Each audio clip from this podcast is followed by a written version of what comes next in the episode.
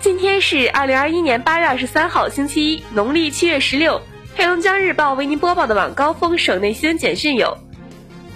二十一号，哈工大校友企业家项目招商工作全球校友宣传推介大会气氛热烈，百余名来自世界各地的哈工大重量级校友企业家举行线上线下群英会，共同绘就黑龙江与哈工大校友企业家合作共赢的蓝图。作为我省招商引资、招贤引智、对外开放的一块金字招牌，哈工大校友企业家项目招商工作全球校友宣传推介大会主题鲜明，重点在招商，成果在项目。企业家们纷纷用一个个实打实的项目为黑龙江投下宝贵一票。今天八时，哈尔滨站水位为一百一十八点三七米，比洪峰水位回落零点零三米，超过警戒水位零点零七米。松花江干流洪峰顺利通过哈尔滨站。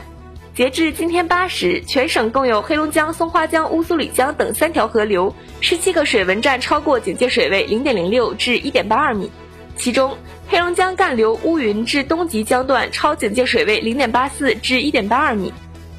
松花江干流肇源至通河及同江江段超警戒水位零点零六至零点七五米，乌苏里江乌苏镇站。超警戒水位零点一五米，其他江河水位均低于警戒水位。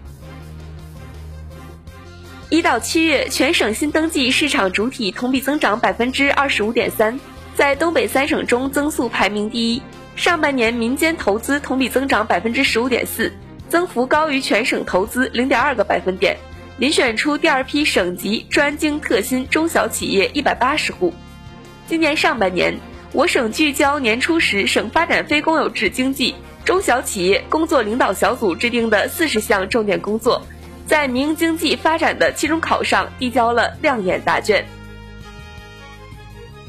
省总工会今年将重点在企事业机关办事大厅、院校等女职工较多，以及街道、地铁等使用频次高、人员流动大的公共场所，加强母婴爱心屋、女职工休息哺乳室建设。今年拟新建四十家省级标准化母婴爱心屋、女职工休息哺乳室，到二零二五年共建设三百家。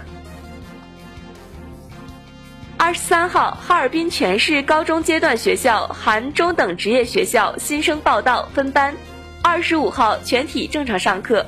新高一军训均延期。记者从哈一中获悉，新生报到时需携带本人准考证和录取通知书。携带学生信息排查登记表及疫情防控承诺书，学生本人及家长必须签字。如有特殊原因不能按时报到者，需要向学校提交书面材料说明情况。二十二号十六时三十分左右，哈尔滨市香坊区建北街一辆白色越野车在夜市路段失控，连撞五名市民，其中一人因伤势过重抢救无效身亡。据附近一家卖面包的店主介绍。当时，一辆白色越野车从店门前的车行道启动，发出轰的响声，开到对向车道，没开出几米远，紧接着车辆又穿过绿化隔离带，冲到人行道上，之后车辆掉头撞到绿化带中的大树上才停下。目前，事故具体原因，交警部门正在进一步调查中。国家卫健委近日印发通知，要求加强儿童微量元素检测监督执法工作。不得将微量元素检测作为体检等普查项目。二十号，中国疾病预防控制中心周报英文在线刊登了广东省疾控中心一项对新冠病毒变异毒株德尔塔灭活疫苗有效性的重要研究，这也是全球首个针对德尔塔变异毒株的灭活疫苗有效性的研究。研究结果显示。国产新冠灭活疫苗对德尔塔毒株引起的新冠肺炎感染者提供了良好的保护。完成全程疫苗接种，第二次接种后十四天，两次接种间隔二十一天以上，对新冠肺炎的轻型和普通型患者的疫苗保护率约为百分之七十八和百分之七十，对重症患者的疫苗保护率为百分之百。研究强调，需要两剂灭活疫苗才能起到保护作用。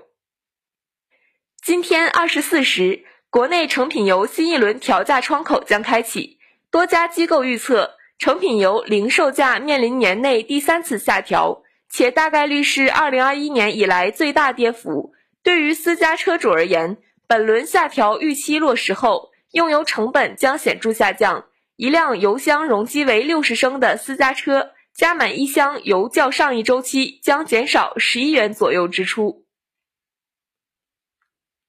离离暑云散，袅袅凉风起。今日我们迎来了处暑节气，处者去也，暑气至此而止，秋天即将华丽登场。新秋景色虽美，但要当心秋燥伤人。此时人异常有疲惫感，即秋乏。在增强锻炼、保证充足睡眠的同时，早晨夜里外出要注意增加衣服。北方地区按照节气谚语是“处了暑被子捂”，晚上就寝要关好门窗，腹部盖薄被，防止秋风流通使脾胃受凉。黑龙江日报为您播报的晚高峰省内新闻简讯就是这些。更多新闻内容，请关注龙头新闻客户端收听收看。我是实习主播李玉子，感谢您的收听。